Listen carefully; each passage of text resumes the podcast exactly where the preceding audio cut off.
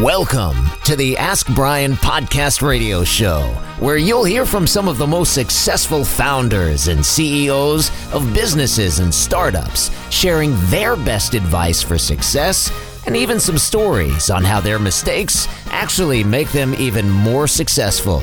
Now, here are your hosts, Brian and Tracy. Well, you're listening to the Ask Brian radio show on 1220 AM and 98.1 FM. Each week we have a show called Ask Brian, A S K B R I E N. And I just want to make sure everyone's here. So, is my co host Tracy, are you there? I'm here. All right. And we won't say anything about our guest. We're going to have to have like a real, real long time to get into it so we can explain who she is. But before we get there, and by the way, Trace, it's nice to have you back. We have a stand in co host when you're not here, and we missed you. Well, Um, thank you. I missed you guys too. I was forced to take a vacation to Mexico, twist my arm. It was so stressful to have to do that, but I thought of you while I was away. oh, that's good. It's always good to be, have people thinking about Ask Brian, A S K B R I. Now, this week we're going to welcome in a new engineer, Matt. Matt, how are you doing? I'm doing great, but last week I was being welcomed in as the new engineer. So how no, much? you were being welcomed in as the new Mr. E. Oh, I see. Okay, great. And we're not talking about Mr. Ed for those people who. Mr. Ed. You know, a lot of people do say I look like a horse. So. Hold on. And our guest really knows a lot about horses, which is why I brought it up. Ah, She's a cowgirl. So, but we're not going to be doing the Mr. Ed show. That's for a different episode. Oh. However, for today, all right, everybody asks us why we spell Ask Brian with an E. Even my guest said, why do you spell it with an E? Nobody understands. So every week we try to explain it to people. So if you listen to the show, you probably know. But if you haven't listened to the show, we're going to try to explain to you why is Ask Brian spelled with an E. I mean, there's 10,000 reasons, but we come up with about five or six.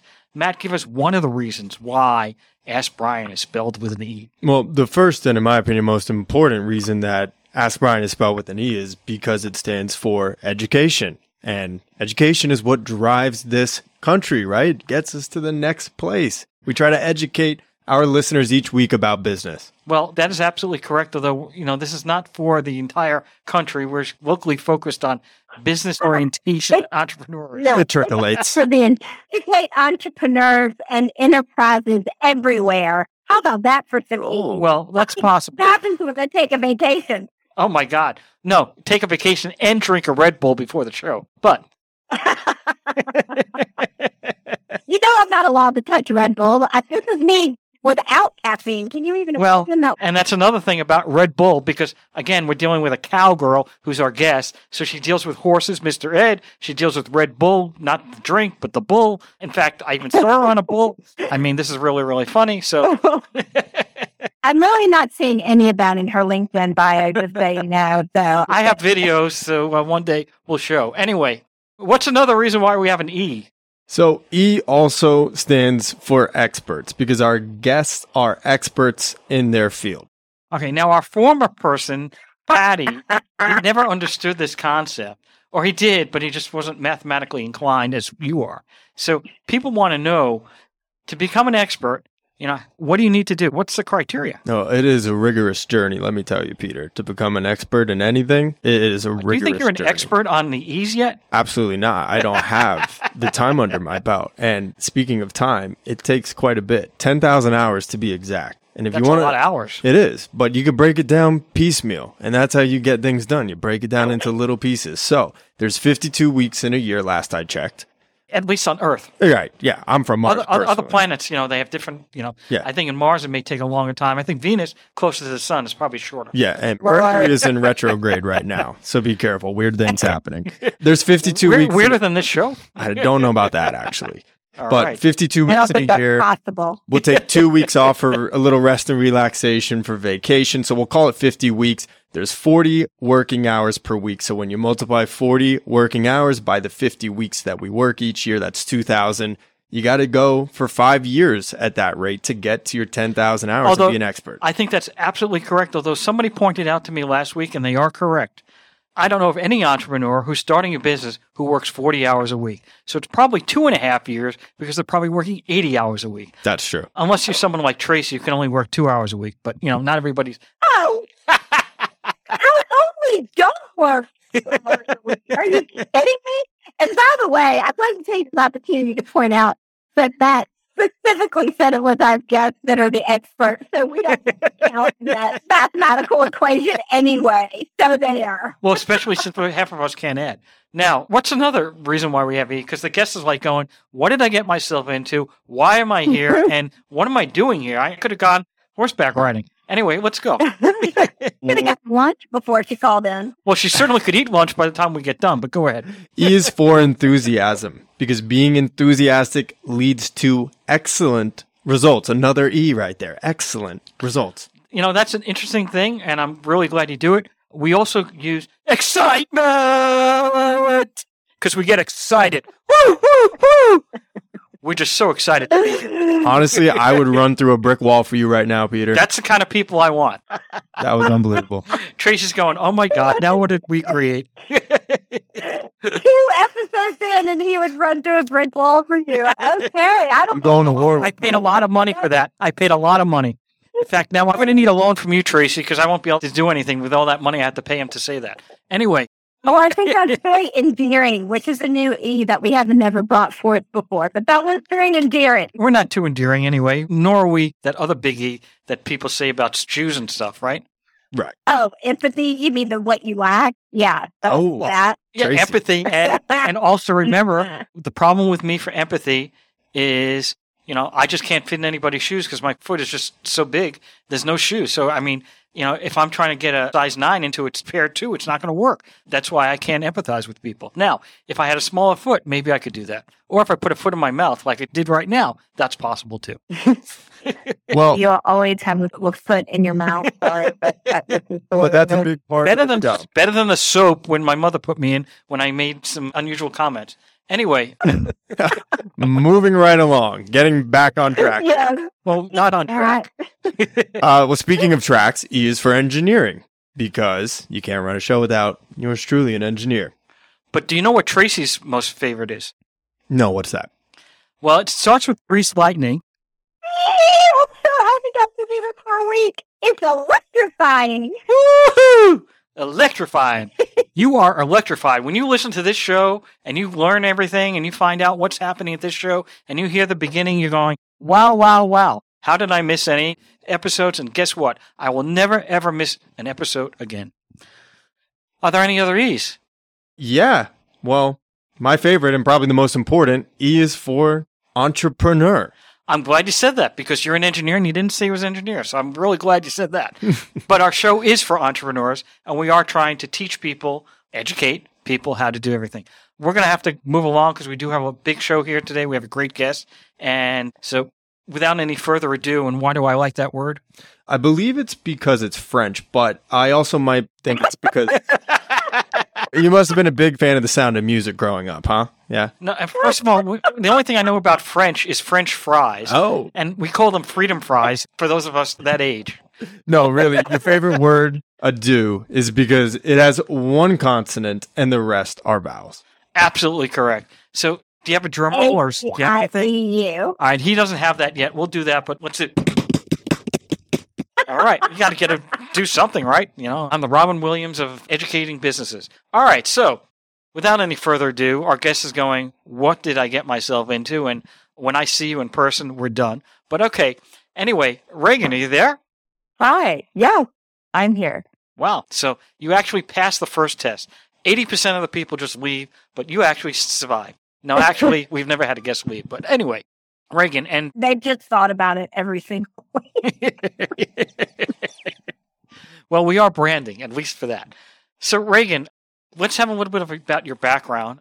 I know you have a great venture that you're working on now, but just give the audience a little bit of a background, summarize what you did the last, you know, 10 or 15 years. I know you're really young, so it's not going to be that long in business, but you do have the requisite experience and expertise to qualify for the 10,000 hours.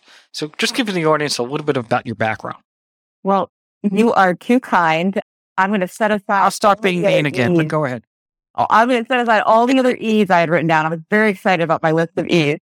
but a little bit about me. I'm Reagan DeLattre. I work for 113 Industries. But my background, I spent 12 years in pet food, actually. Um, I'm from Pennsylvania. And I worked for a family owned company at the time, which was Dad's Pet Care, fifth generation family owned. And I'll keep this short for the sake of time, but an exciting ride on with this company over those years got to start when we were a small regional brand.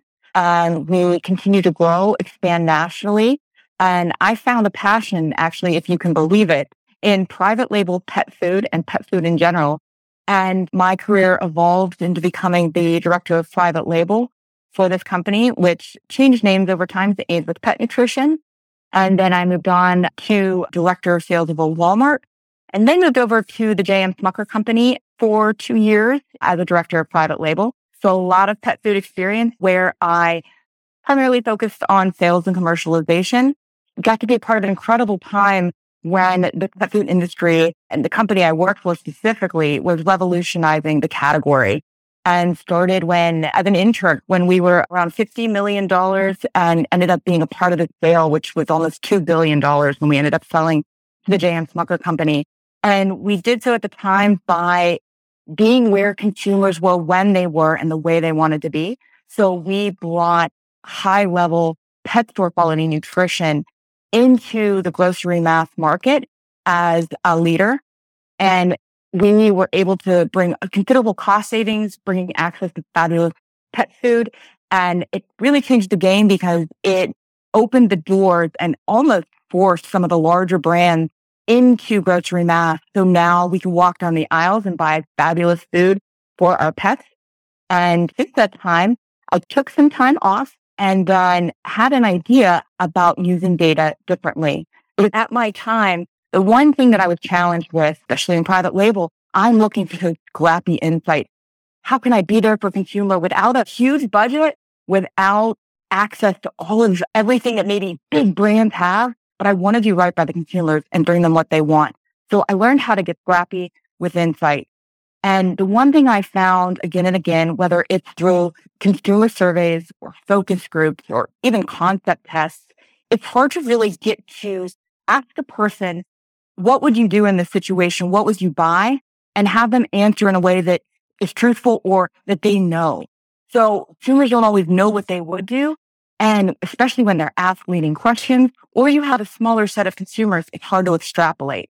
So there's always a gap for me in getting to what consumers really need in an authentic way, which led my way into the fabulous company I work for now, 113 Industries, which I truly believe is at the forefront of a revolution of how we're going to understand consumer behavior moving forward. Well, that was interesting. Now, this company itself, your role there is in sales or marketing, or what's your role? A little bit of all of that. My role is director of growth and strategy. And I work for two incredible individuals who started the company and are also Carnegie Mellon, have been at different points in their careers adjunct professors and guest lecturers in innovation, machine learning, and natural language processing.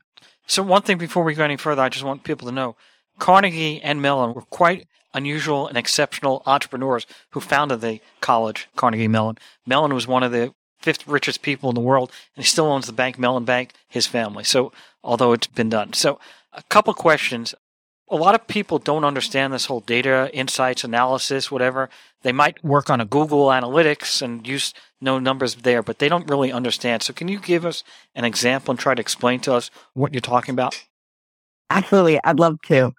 So, there is a wealth of public information available in the conversations that we have every day online.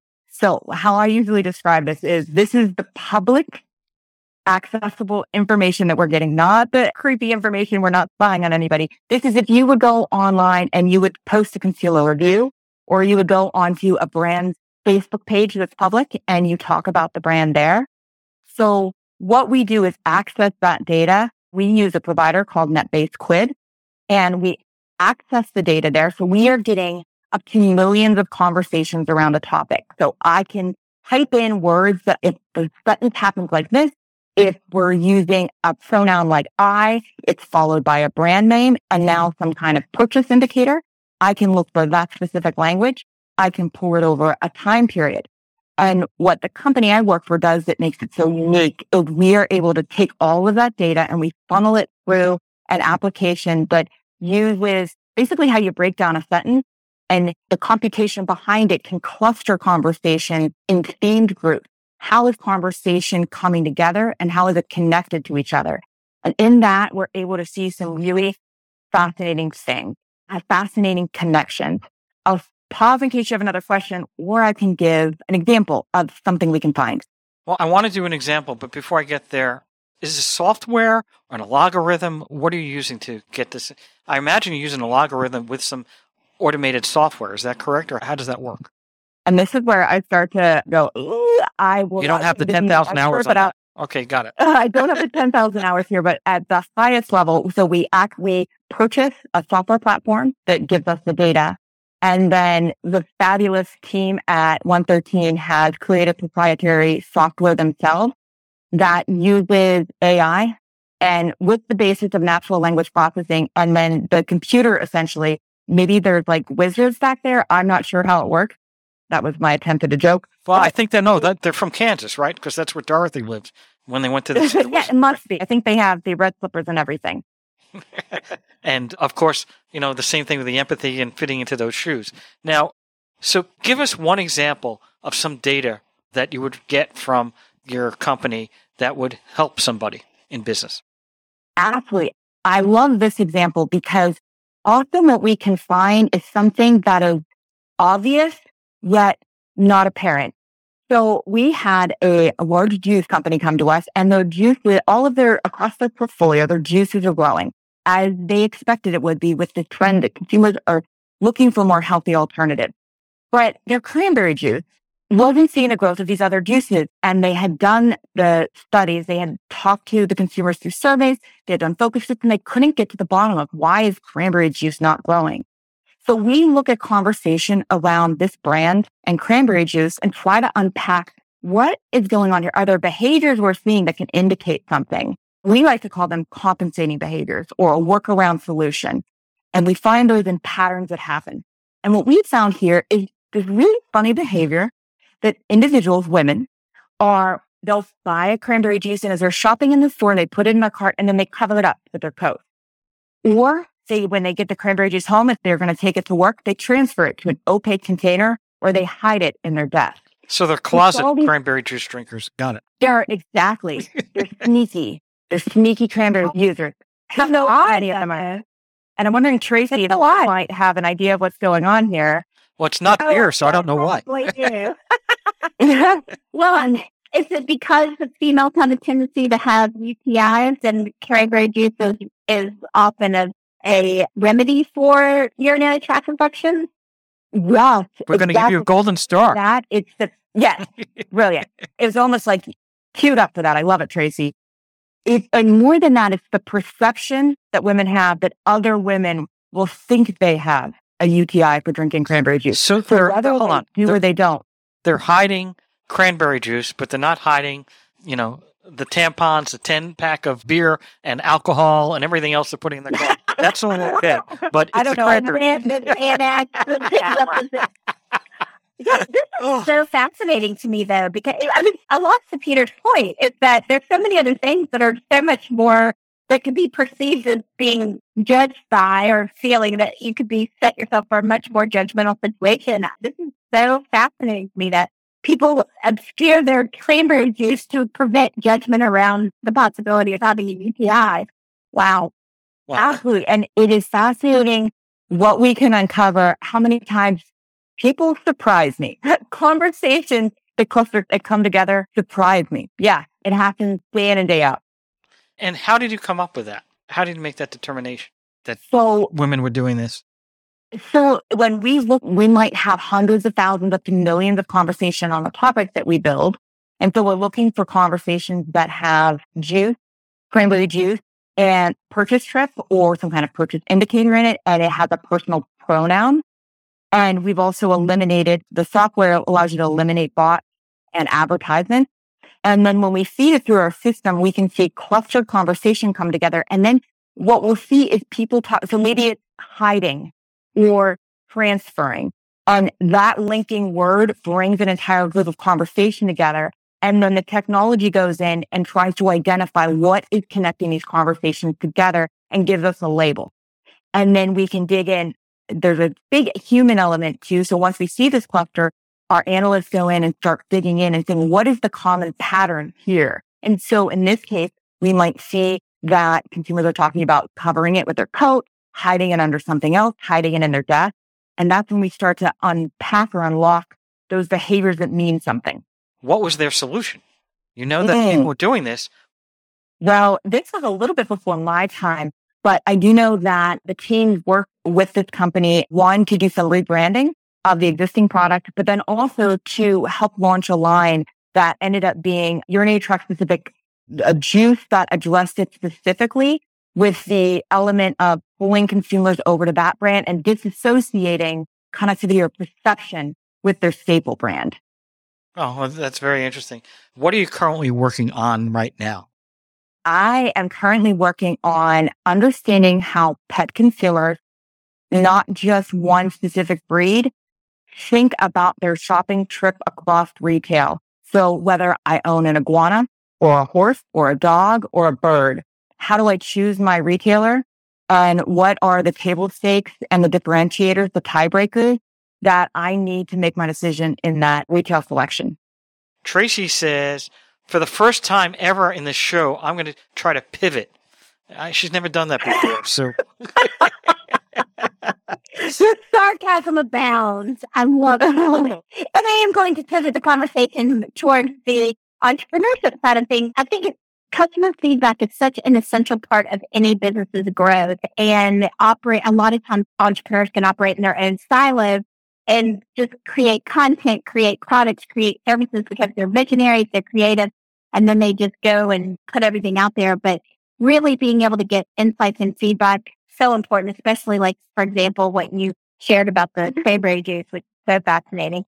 So the challenge I would imagine is that the entrepreneurs don't have the same level of budget for research and focus groups and customer feedback that the larger corporations do. How would you recommend that an entrepreneur get consistent feedback from their customers? Oh, that's such a fabulous question. As you can imagine, there's a lot of different services that you can purchase through understanding the surveys and focus you mentioned or digital analytics that you can purchase. But if I had no budget and I want to leverage and understand my target consumer, one of the things that I see as very effective in some of the work that we do is, believe it or not, a Twitter account and posting regularly up to daily. But the key is making it authentic and about you, bringing yourself into that message. So we see less engagement when it's marketing, salesy, consumers, individuals, humans, they know. We know when there's a paid ad versus somebody talking authentically from their heart. And individuals online are getting more and more savvy. They know when that influencer's been paid and they know when somebody's talking from their heart. In fact, we saw a correlation where in one category we looked at the number of Twitter followers that a brand had in this category was almost directly correlated to the number of times the brand was mentioned outside of Twitter. So the more engagement that's happening on social media platforms that you are putting out there and you're getting engagement from, the more people are talking about your brand. And again, I'll go back to that authenticity. One other thing that we see is that humans engage more with people they connect with and moments they connect with, not product. So we see less engagement when you have the picture of the bag of potato chips versus somebody you relate to in a moment in their home having those potato chips that they go, that's me. I get that. And especially when there's a heartfelt message. Not sure what the heartfelt message is potato chips at the moment, other than I could use a few, but about something you can go, okay, that's me. I see myself in that moment. And that's what consumers seem to engage with and they love talking about. Also just fun, quippy comment. And I think I'm coming to like Skittles had, I thought Skittles did a brilliant job of this. So they had whoever managed their Twitter account said, Hey, everybody, I have a meeting in 30 minutes and I have to tell leadership that I'm doing my job. Somebody give me something to put on a slide. And I think there was something like 900 comments that came through of people just laughing. And then the person running Skittles Twitter said, okay, I'm in the bathroom. I have 10 minutes. Quick. I need some more. And that kind of engagement, individuals want the humanization. And you can imagine what something simple. So all somebody's doing at this on the other side of the fence or the, uh, the smoke screen, if you will, of Skittles is just having a real dialogue with real people and it works and it's engaging. Tracy had a couple questions for Reagan. Go ahead, Trace. Okay, great. So, Reagan, what are some of the other important criteria for gathering customer feedback? And getting the comments and reviewing comments on social media, I think, are obviously a good way to gauge engagement. But what if an entrepreneur wanted to find out whether or not, and then let's say a service based organization, for example, if their customer satisfaction rating was high, is that something that you would recommend that's done through surveys or polls or what is a way that people could really get a good gauge on a service based industry, for example? Well, I'll speak from the bit of personal experience I have without claiming to be an expert in this specifically. But I think if your service or product has a number to call, having a representative that on the other end of the line, but it works at your company and knows about the company and having a dialogue with them and then an excellent tracking system for that. And then you can simply, if you get enough conversation coming through, enough phone calls coming through, then you can run your own queries and do your own, I'll say, form of AI on that. Maybe not truly AI, but you can look for the patterns yourself. So if you're arming your customer service team on the other end of that call line with the right questions, you can get some rich information from individuals on what their experience is. And I would say to just not ignore what seems like something small interesting. I saw a Reddit thread the other day talking about what was one thing you wished would come back or what kind of product change would you like to see? And there was something like 4,000 upvotes on the handy wipe or baby wipe and pulling out one and getting three and people talking about the different things that they do with these extra wipes. And my point of saying that is it might seem small to you as a business, something like, oh, well, yeah, people get three wipes out. But something so small can create 4,000 people saying, that happens to me too. And it's so frustrating. So paying attention to those little nuances that make or break your product and that engagement with your product, I think is very important. And simply listening to what's coming mm. through on that call center line. One other thing that can be done now, if you do have any kind of access to social listening, whether it's a company like 113 who's doing a robust consumer behavior model or simple social analytics, you can look at sentiment so sentiment is a pretty straightforward measure that looks at the positive versus negative conversation that's happening around your product. And is it above or below what brands in your space or services in your space are? And is it going up or down over time? So if you have a really negative net sentiment score, low net sentiment score, you know there's a lot of heated, frustrated conversation happening. Well, I think too, like just using your baby wipes example, if you walk the scenario all the way through, what the customers are really frustrated about is value because babies mm-hmm. are expensive. And so if you only need one wife and you're getting three, you know you can't put those other two back. And so you're going to go through the package faster, which means you're going to have to buy more packages. So I think, I don't know if that's directly tied to consumer behavior modeling, but at the same time, it feels like this is a consumer behavior that's dictating satisfaction or unsatisfaction. And that gives the business the opportunity to have that insight that's like, this is a bigger deal than just an inconvenience. This is a cost value ratio experience. Oh, I love the word value. And it's such a nuanced word with several interpretations, but I think it's fascinating because value can change over time and value doesn't just mean money. Like in, in the example you had, I might have enough weights on me, but if I'm, my pack's going to dry out because now I have to keep it open. I can't shove these weights back in. That's another lens of value.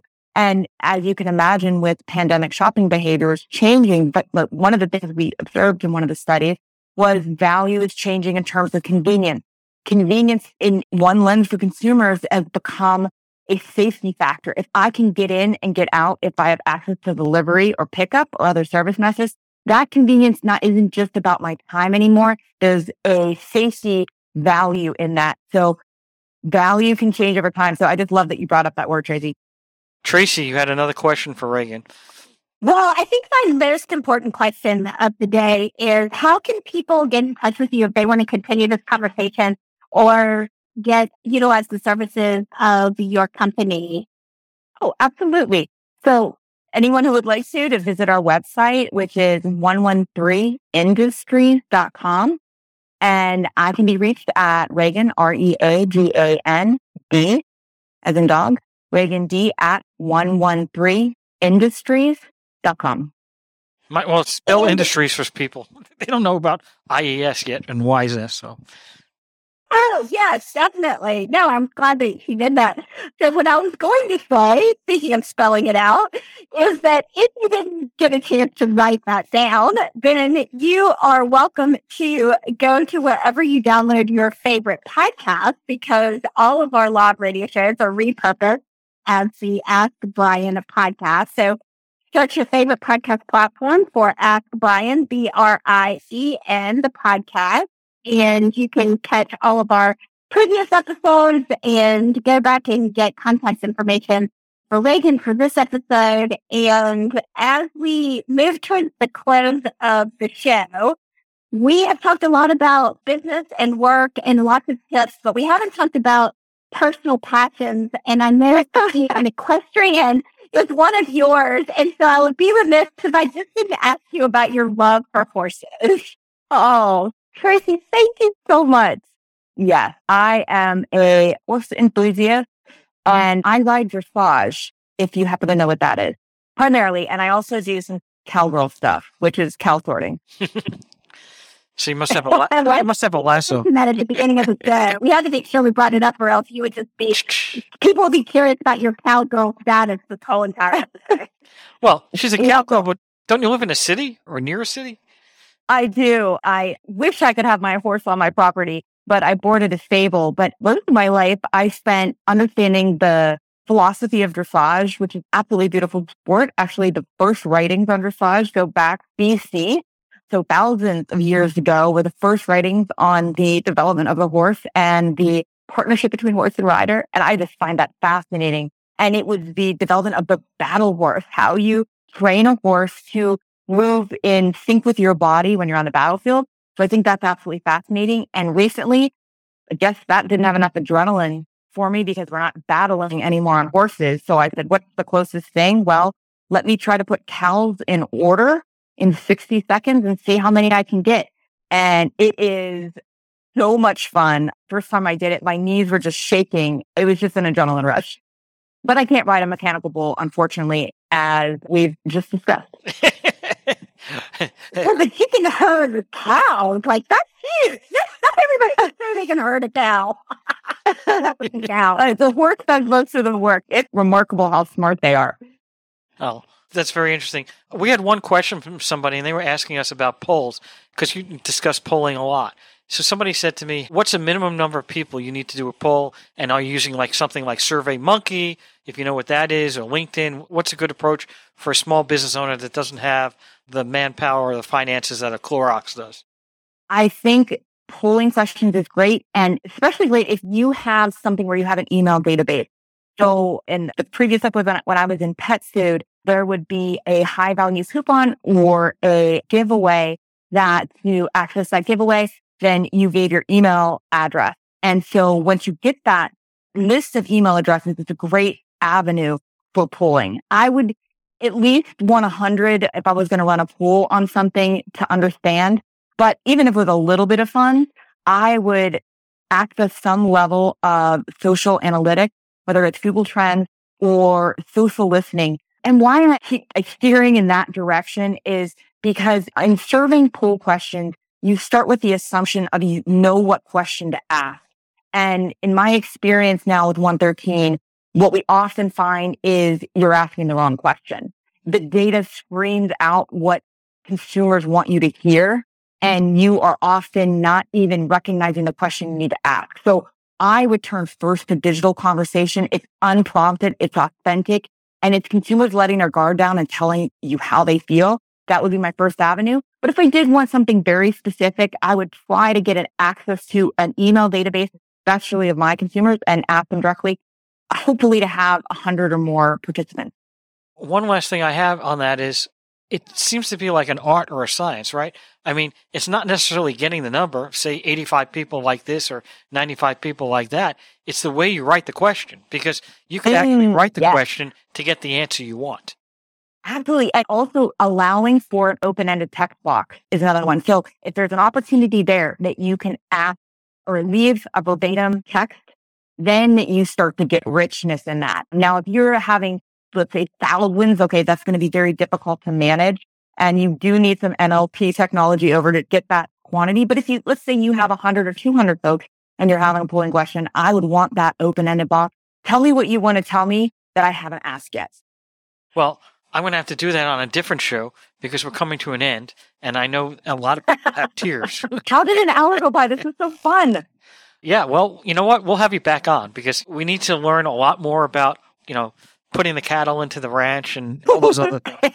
What happens after the cattle are in the ranch, what we're going to do with that. So, without any further ado, over and out. Thank you very much. You listen to the Ask Brien radio show with KHS 1220 98.1 FM with Reagan and Tracy. Thanks a lot. Thank you for tuning in to the Ask Brien radio show. You can listen to us every Thursday on KTHS AM 1220 and FM 98.1 or via Facebook Live or anytime wherever you listen to your podcasts. Visit AskBrien.com to join the conversation and ask us your business questions, and we'll answer them on our next episode. That's askbrien.com.